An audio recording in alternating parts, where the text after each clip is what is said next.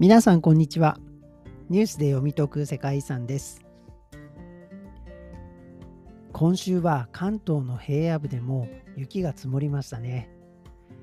私は豪雪地域出身ではないのですがそれなりに雪が降る地域で育ったので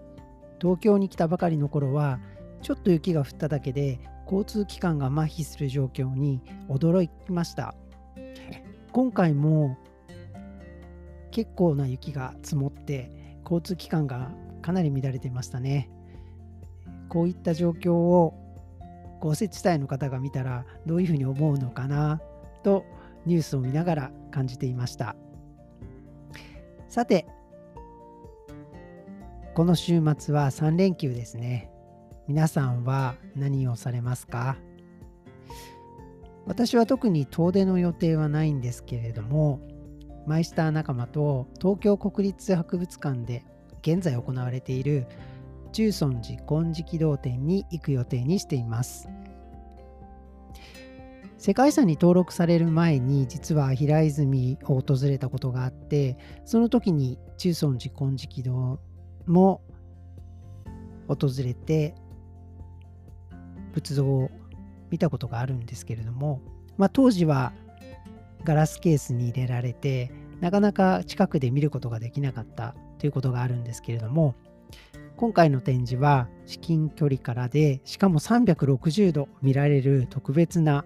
展示になってますので時間をかけて堪能していきたいと思います。この模様は次回の放送でも触れていきたいと思います。そして来月3月には世界遺産検定の問題集並びについに1級のテキストの発売予定ですね。今からワクワクしています。最新の世界遺産まで1199件が網羅されたものになりますね。第56回検定からは準1級の試験も始まりますし新たな楽しみができました。最近は準1級のテキストを眺めながらあれこんな遺産あったっけ？という状況を楽しみながらまた一から世界遺産の勉強をしています。準1級の認定カードですが私は紫かな？と思っています。皆さんの予想はどうでしょうか？それでは本日の本編に行きたいと思います。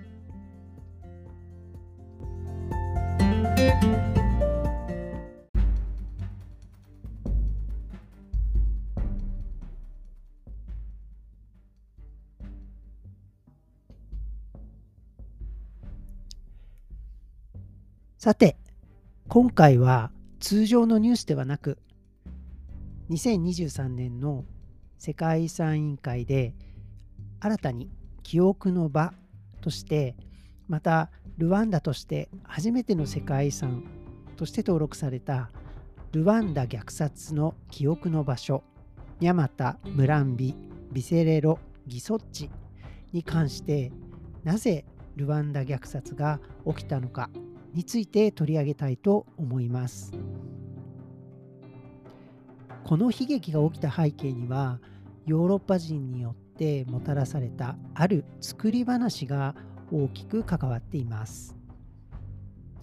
今から約140年前アフリカ大陸はヨーロッパ人たちによって次々と境界線が引かれていきました。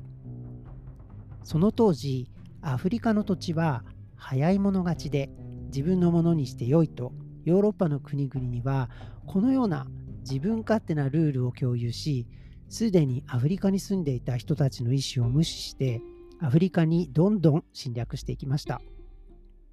そんな中現在のルワンダにあたる地域はドイツが支配することになります。その時代のルワンダには王様を頂点とした国が存在しておりその国の国民はほとんどがある2つの民族のどちらかに属していました。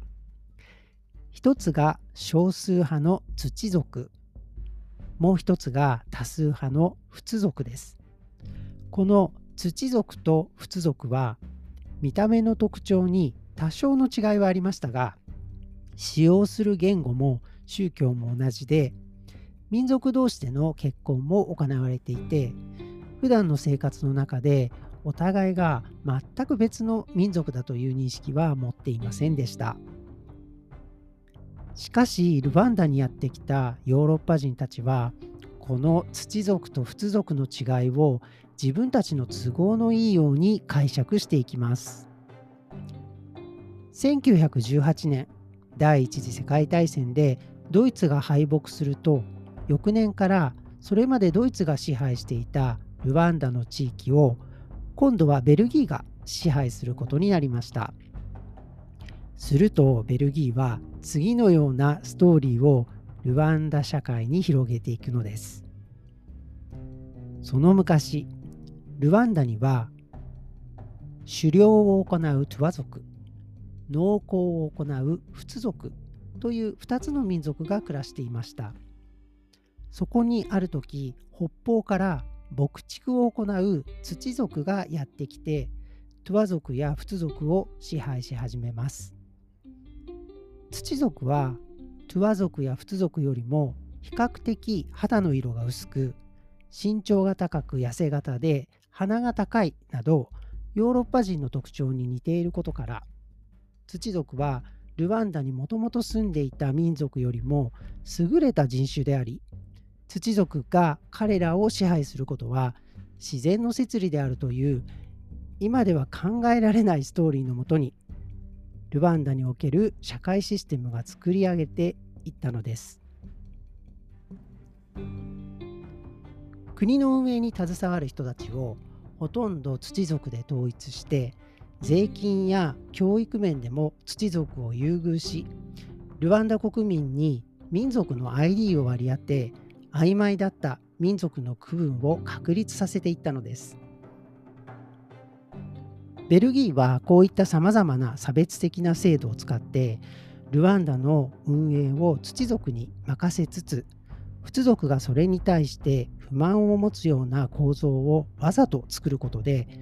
不満の矛先が直接自分たちに向けられることを避けようとしたわけです。このような社会システムは単にベルギーにかかる負担を減らすためだけに作られたわけですがこれはその後のルワンダに取り返しのつかないほど大きな溝を生むことになりました第二次世界大戦が終わるとアフリカ諸国では自分たちの民族のことは自分たちで決めようという流れが加速していきそれまでヨーロッパ人に支配されていた国が次々と独立する時代がやってきました。そんな中でルワンダでは長い間土族から差別的な扱いをされ不満をためていた仏族の中にこんなことを考える人たちが現れます。土族はもともとルワンダに住んでいなかったのだからルワンダ人ではない。彼らを国外に追い出してしまおう。ルワンダの解放を願う仏族たちはこのようにかつてヨーロッパ人が作り上げた土族は後からやってきてルワンダを支配したというストーリーを逆に利用することでヨーロッパだけでなく土族の支配からも脱しようと考えたのです。やがてこの仏族たちの主張は土族の政府を倒す革命へと発展していき結局ルワンダは新たに仏族を中心とした国としてベルギーから独立を果たすことになりました。これがルワンダ革命です。ルワンダはこの独立によってヨーロッパの支配から解放されることになりましたがヨーロッパ人が植え付けた民族の分断という状態は解消されないままでしたそしてこのルワンダにおける民族の分断はやがて虐殺へと発展していきます。新たにルワンダで実権を握ることになった仏族たちはそれまでの鬱憤を晴らすためにそして再び土族に支配されることを避けるために土族を迫害していきました差別を受けて苦しんでいた人たちが今度は差別をする側に回ったわけですこれによって多くの土族の人が外国に避難していきましたが彼らは避難先の国でも歓迎されることはなく居場所がなくなってしまいました。この時隣国のウガンダに逃げていた貴族の難民の中には当時ウガンダ政府を倒すためにヨエリ・ムセベニが率いていた反政府勢力国民抵抗軍に参加してウガンダで一緒に戦っていた人たちがいました。ちなみにこの国民抵抗軍を率いていたのはムセベニという人物で現在のウガンダの大統領です。この国民抵抗軍でムセベニの副官を務めていたのが後にルワンダ内戦で勝利し現在のルワンダ大統領を務めているポール・カガメでした。そんな状態が20年ほど続きました。そして事態は大きく動き出すのです。外国に逃げ居場所を失った土族たちはルワンダに帰り再び国を取り戻すことを目指したルワンダ愛国戦線というグループを結成しました。ウガンダやアメリカ、その他の国にいる貴族の難民から支援を受け、1990年に母国ルワンダへの攻撃を開始しました。ルワンダは仏族を中心とする政府軍と土族の難民を中心とする軍隊との内戦状態に陥っていったのです。これがルワンダ内戦の始まりです。この内戦は3年ほど続いた後両者が仲直りするために歩み寄りましょうという和平合意が結ばれましたがその約束の内容は実現されるどころか土族と仏族の関係はさらに悪化していきました。仏族の中でも手段を選ばずにとにかく土族を排除したいと考える過激な人たちが土族は再びルワンダの支配を企んでいるとして仲直りすることに反対し土族への攻撃を行っていったのです。そしてある事件をきっかけにこの仏族による暴力は一気にエスカレートしていきます。1994年4月6日仏族系ルワンダの大統領ハビアリマナを乗せた飛行機が何者かによって撃ち落とされるという事件が発生すると過激な仏族たちはこの大統領の暗殺を土族の仕業だとみなして以前から唱えていた土族の排除をついに実行していったのです。土族はゴキブリだ。一人残らず排除せよ。という掛け声とともに過激な仏族たちは町中にいる土族を片っ端から殺害し始めました。さらに彼らはラジオを使ってこんな宣伝も行っていきました。全国の仏族よ隣人の土族の首を切れ土族の完全な排除を実行するために過激な仏族たちは国中にいる一般の仏族にも身近にいる土族を殺害するように命令したのです。ここでいう過激的な仏族というのは当時の大統領のもとに存在していた組織つまりルワンダの政府側の人たちです。人を殺せという命令は平凡に暮らしている状態であれば受け入れがたいはずですがこのような命令を連日繰り返していたのが政府側の人間だったということもあり虐殺がルワンダ全体に広がっていくのにそれほど時間はかかりませんでした。当時のルワンダでは文字を読み書きできる人は人口の半分ほどしかおらず彼らにとって数少ない情報源だったラジオが凄まじい影響力を持っていました。元から土族を恨んでいた者集団の空気に流された者殺さなければ自分が裏切り者として殺されるという恐怖に怯えた者さまざまな背景はあったものの結果として多くの仏族の一般人が武器を持ち昨日まで顔なじみだった近所の土族を殺害し始めたのです。その殺害方法は恐ろしいものでした。手足を切断して逃げられないようにしてから殺害したり、建物にぎゅうぎゅうに人を押し込み、生きたまま火をつけて焼き殺したり、幼い子供は岩に叩きつけられ、女性は性的な暴力を加えた後に殺害されたり、中には家庭内で殺し合うことを強要した例もあったそうです。殺害時には銃はほとんど使用されず多くの人がすざましい恐怖や痛みを感じながら亡くなっていきました。こうした虐殺は100日ほど続きルワンダ全体で少なくとも50万人から100万人の人が亡くなったとされています。たった100日で50万人から100万人というのは世界の歴史から見ても驚異的なスピードで行われた虐殺だと言えますが当時の国際社会にはこの恐ろしい事態を積極的に止めようという人はいませんでした。なぜなら当時の国際社会にとってルワンダは救う価値のない国だとみなされていたからです。実は当時ルワンダには国際連合から派遣された部隊がいました。そしてそんな国連の部隊のリーダーには事前にルワンダで大虐殺が起こる可能性があることを察知しており本部に対して過激的な仏族から武器を取り上げた方がいいという提案までしていたのです。しかし国連はこの提案を拒否しました。なぜならこの国連の部隊というのはそもそもルワンダの内戦を無事に終わらせることを目的に双方の仲直りを支援するために派遣されていたものだからです。あくまで中立的な立場の彼らにとって積極的にルワンダに介入して土族か仏族どちらかの一方の肩を持つような行動をとることは与えられた任務の範囲を超えているというわけです。このように国際的なルールでは基本的には一つの国の中で起きているいざこざに他の国が介入すべきでないとされていますが大虐殺が実際に起こった後では話が別です。特にルワンダのようにある特定の人種や民族などがその存在を消滅させられることを目的に危害を加えられている場合には彼らを守るために他の国が軍事的に介入することは不可能ではありえませんでした。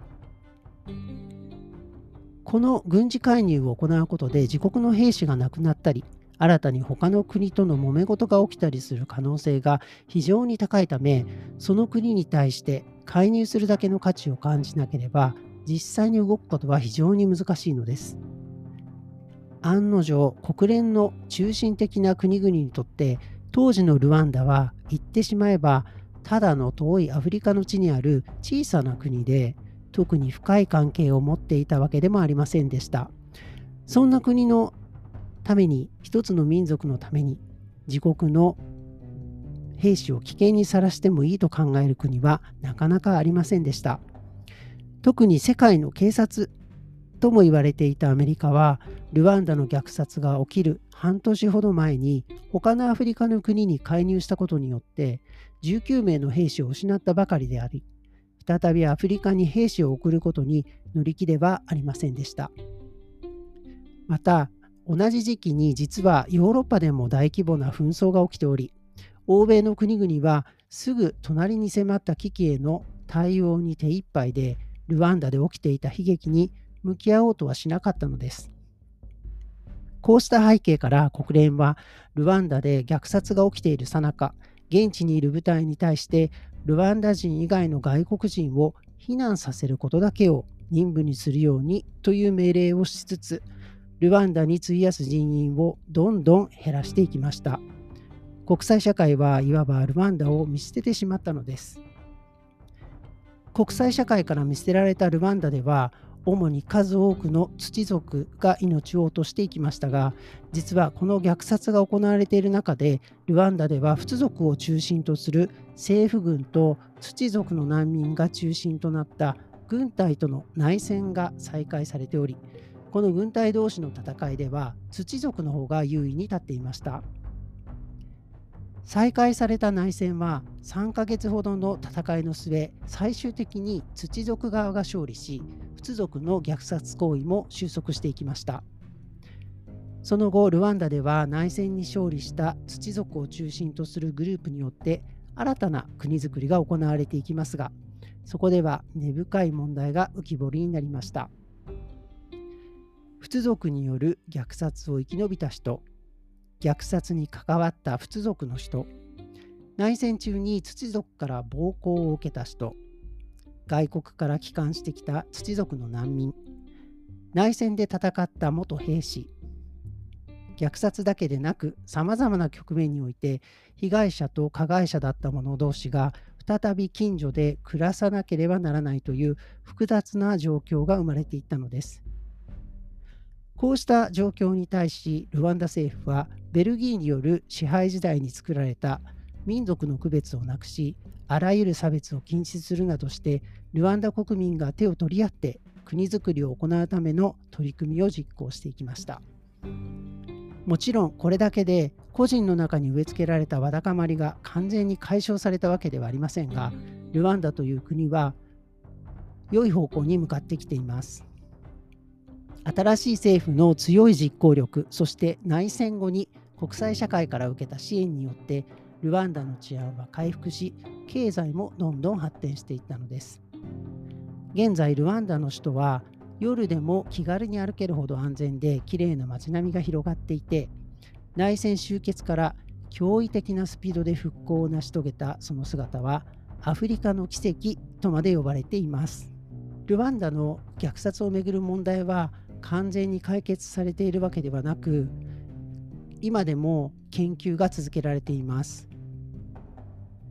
最近の研究では虐殺を受けたとされている土族側も内戦やその後の混乱の中で仏族に対して虐殺を行ったのではないかという説も出ているようです。この仏族による土族の虐殺という出来事は私が高校生の時に起きた話で当時ニュースでは知っていましたが実際に何が起きていたのか今回調べてみて初めて詳細を知りました。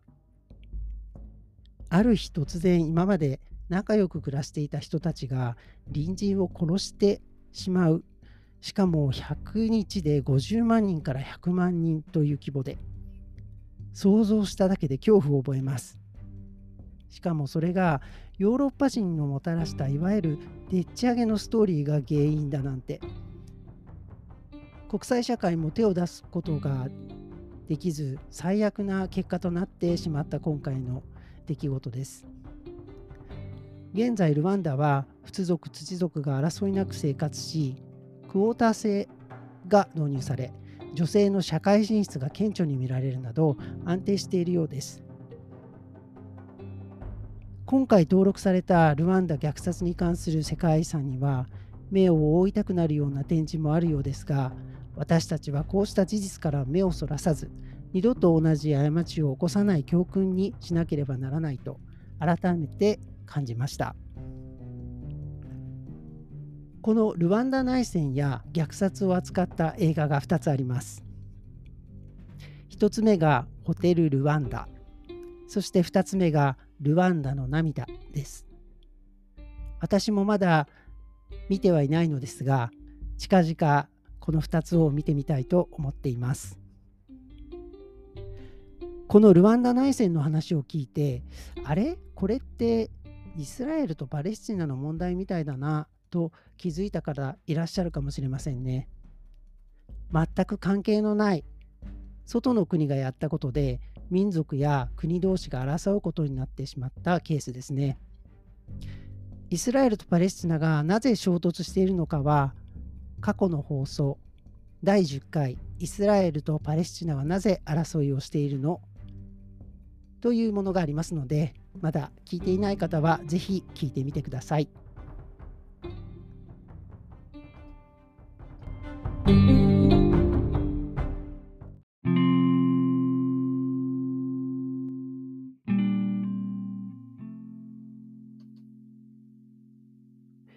リラの僧侶の思い出の国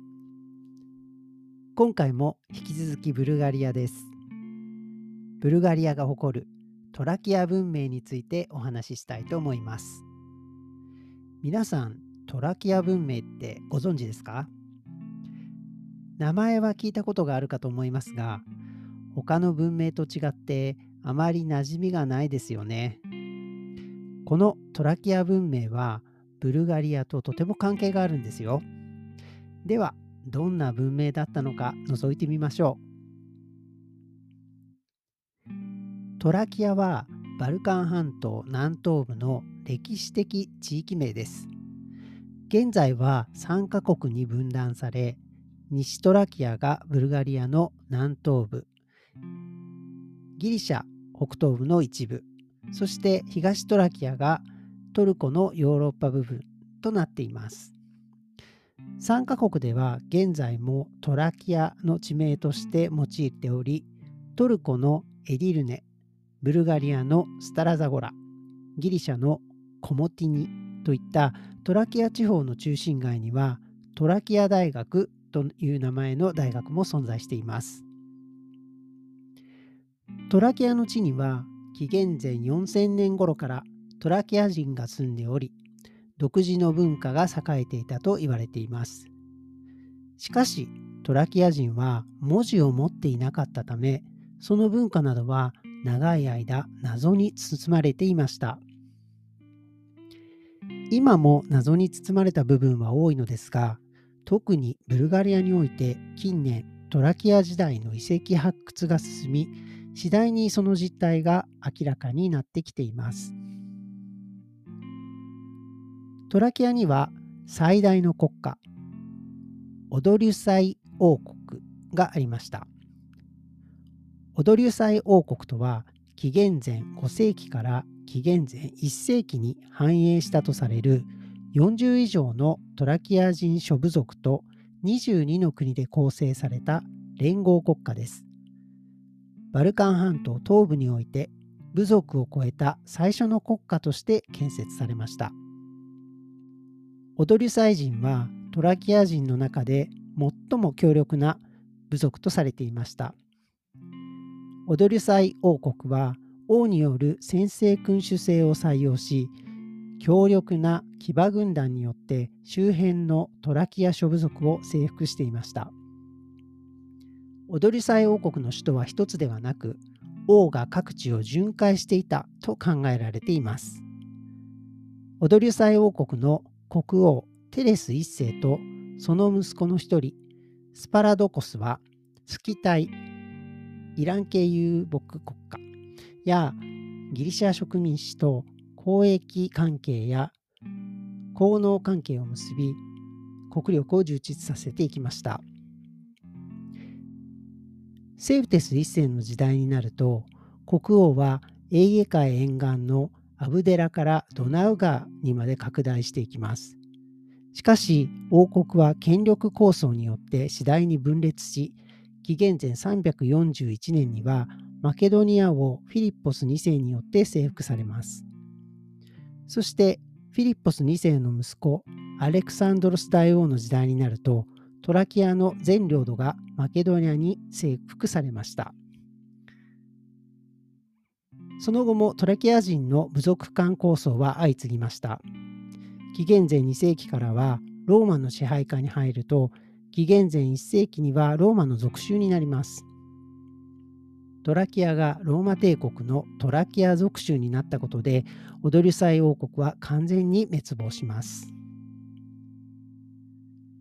トラキアがローマ帝国の支配下に入ると、域内にキリスト教が広まっていきます。同時にスラブ人が侵入し、ブルガリア語とギリシャ語が主流となっていきました。そして4世紀からトラキアの東の端にあるビザンティオンがローマ帝国の新首都コンスタンチノープル現在のトルコのイスタンブールになるとトラキアの地は首都近郊の重要な地域となっていきました14世紀以降になるとガリポリ現在のトルコのゲリボルからダーダネルス海峡を渡ってきたオスマン帝国の勢力がトラキアに迫ります。トラキア地方における中心都市であったアドリアノープルがオスマン帝国によってエリルネに解消されるとエリルネはそれまでの都ブルサに代わるオスマン帝国の新しい都となりました。エリルネは1453年に都がイスタンブールに移るまではオスマン帝国の都としてその後はオスマン帝国第二の都市として栄えました。オスマン帝国の支配下ではトラキアにトルコ語を話すムスリムが多く住むようになりトラキアの地では民族的宗教的な混在が進んでいきました。トラキアにおいては紀元前6世紀から黒海沿岸にギリシャ人が植民地を建設し紀元前2世紀からはローマの支配下に入りながらも自治を保持していました。しかし紀元前1世紀にはローマの属州となってしまいます。10世紀頃にはブルガリア帝国15世紀にはオスマン帝国の支配下に入り1878年には北部が東ルメリア自治領として分離されオスマン帝国領に残された部分がトラキアと呼ばれるようになりましたしかしその後2度のバルカン戦争や第一次世界大戦によってトラキアは最終的に現在のようなトルコブルガリアギリシャという3カ国に分断されることとなりました。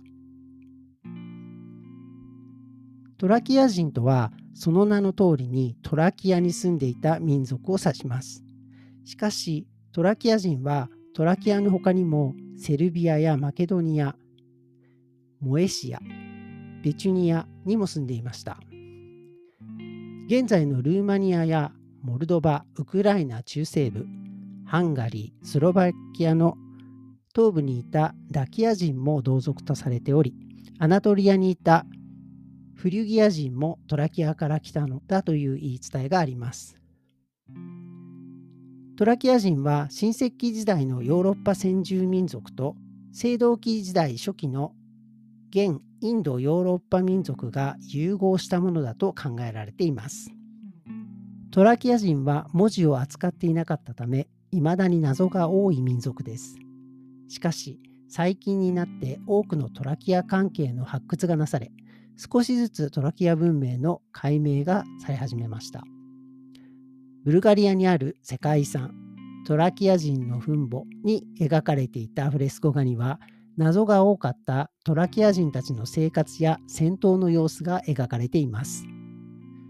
トラキア人に関する最初の記録は、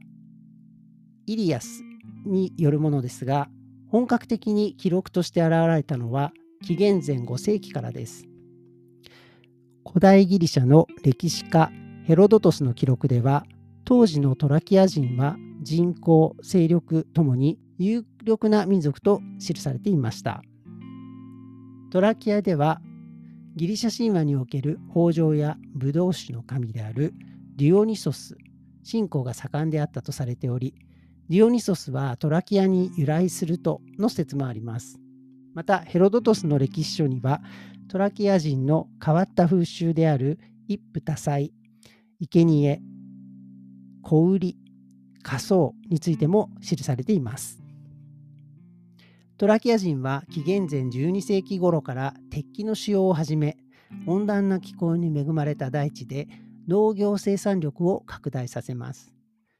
さらに南のギリシャ植民地の交易を通じて紀元前6世紀頃から国家形成が始まりました。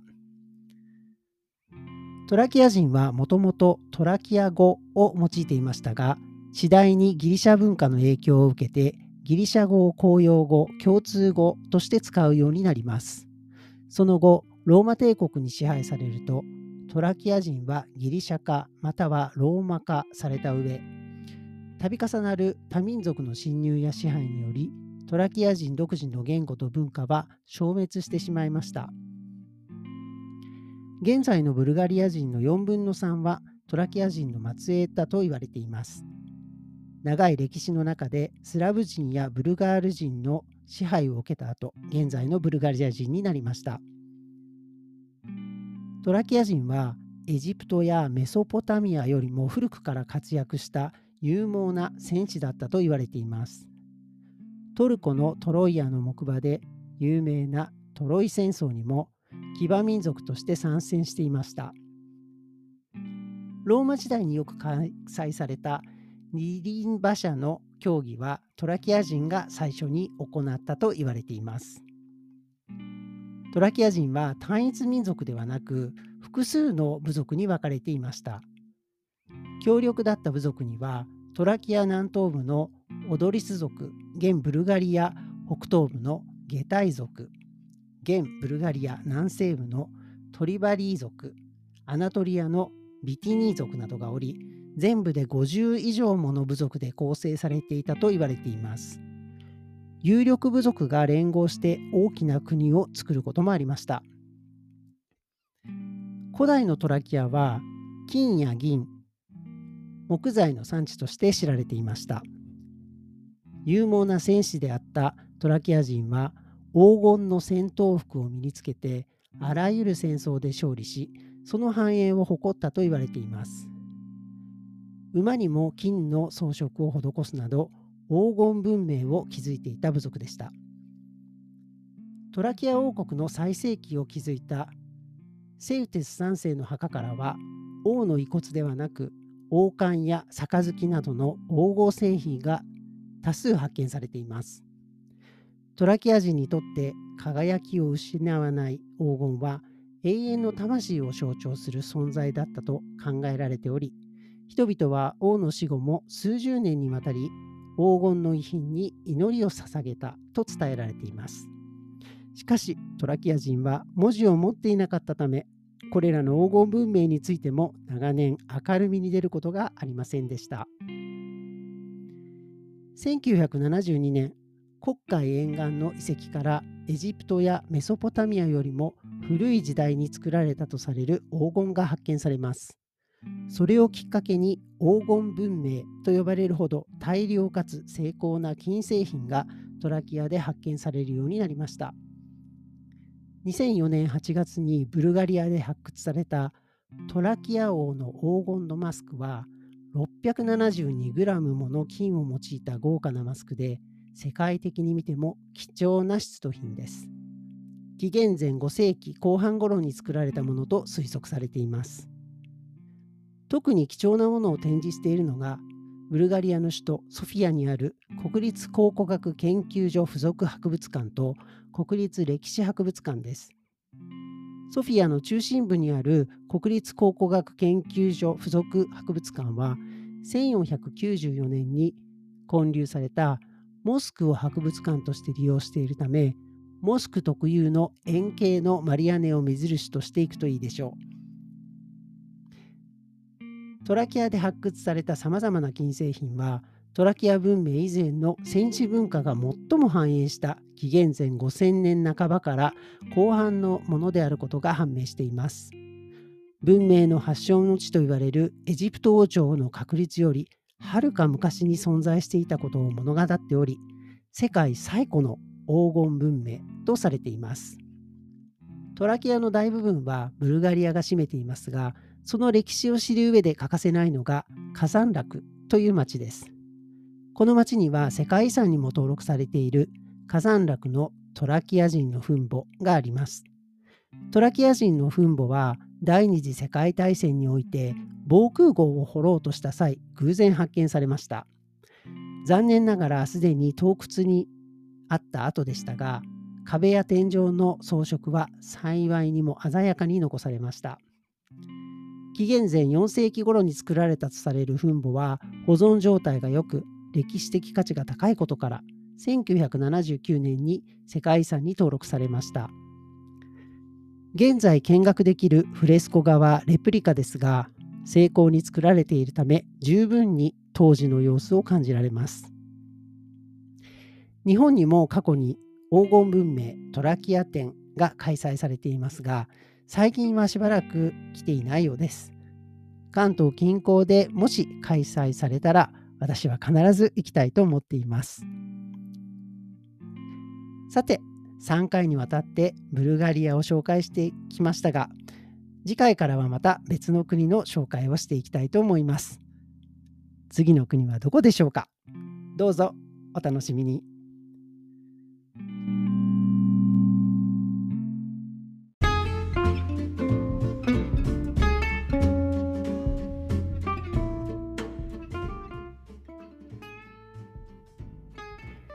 世界の言語で挨拶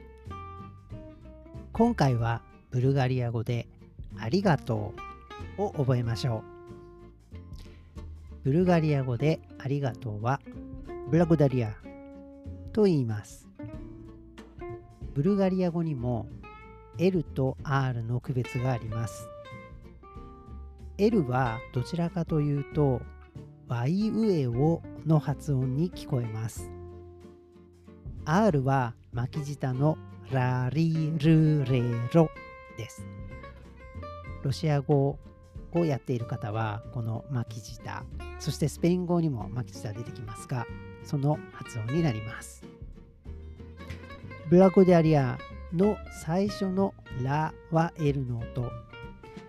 最後のリアのリは R の音です。この L と R が同じ単語に入っていると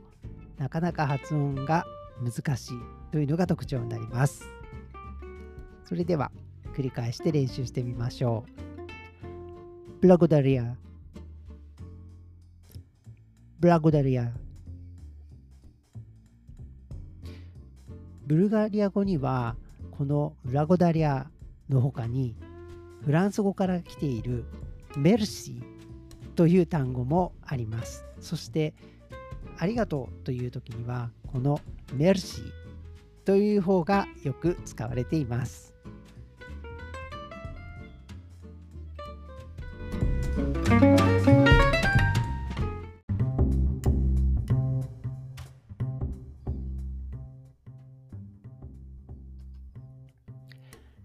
教えてリラさんのコーナーです。今日取り上げるのは登録基準です。世界遺産として登録されるためには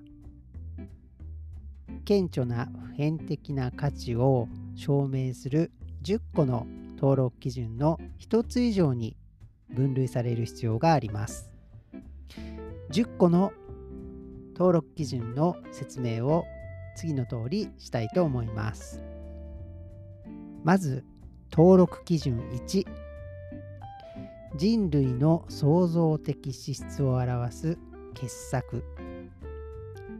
例えば日本で言うと姫路城。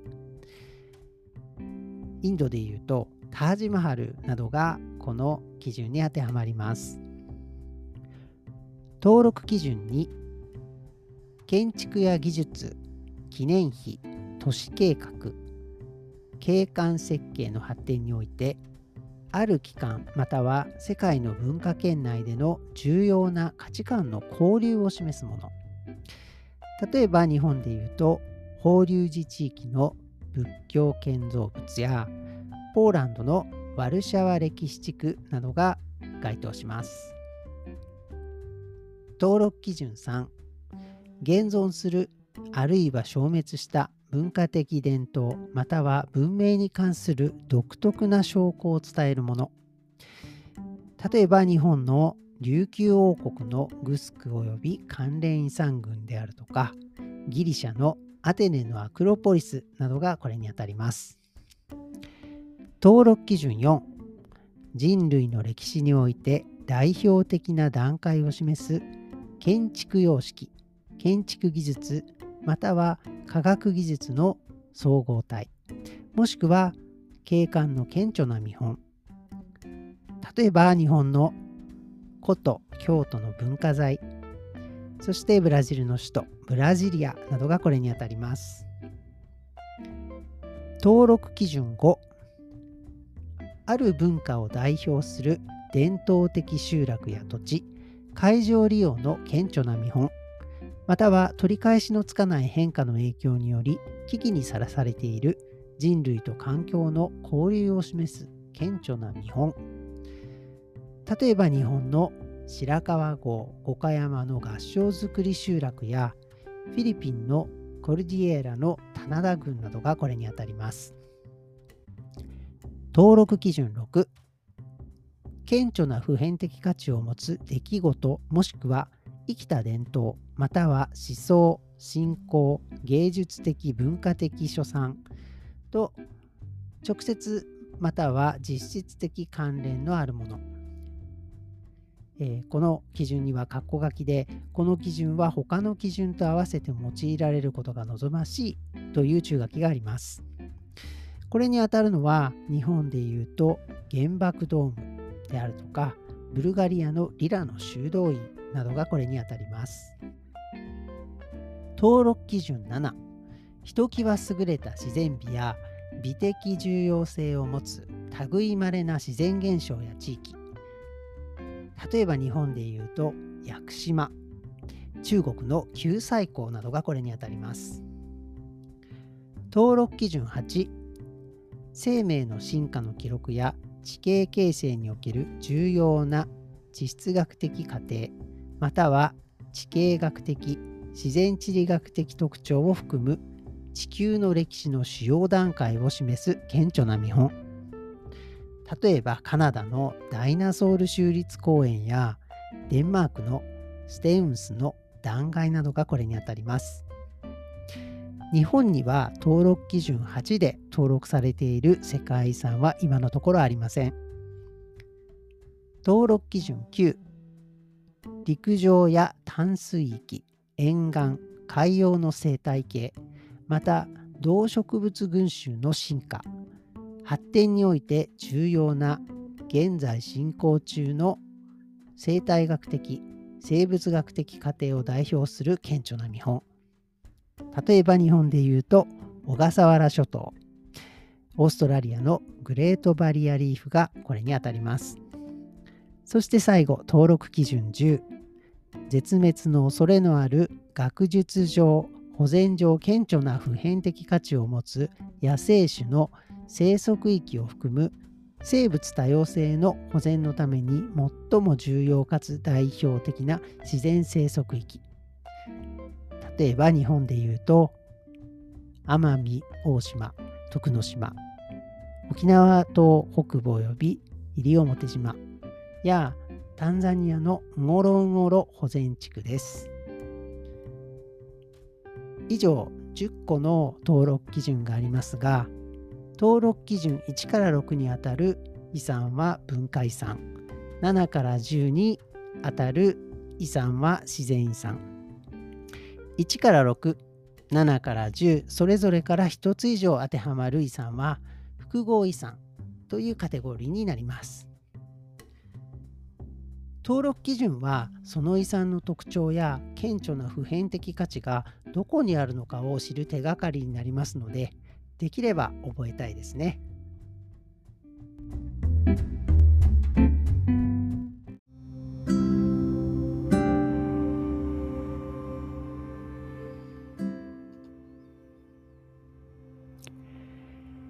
今日はいつもよりも長くなってしまいましたがいかがだったでしょうか？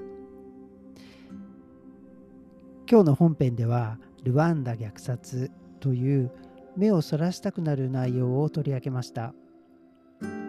世界中でこのような虐殺は今までも起こっていますしこれからも起こる可能性のあることですよね。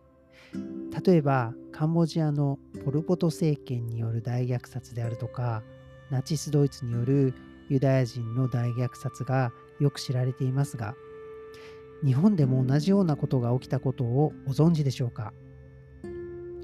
関東大震災が起きた時当時大日本帝国に併合された朝鮮半島から日本に連れてこられた朝鮮人が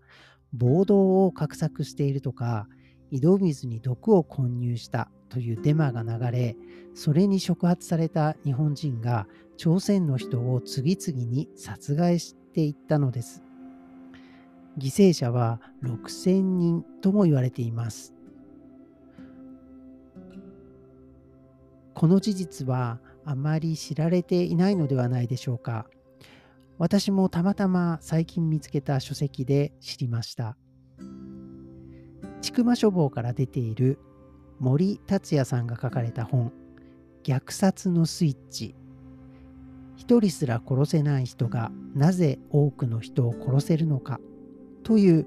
虐殺を通して人間の心理について考察している大変興味深い本です。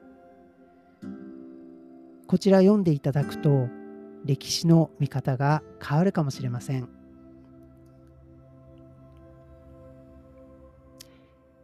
ニュースで読み解く世界遺産では毎日の世界遺産関連ニュースを X に投稿しています。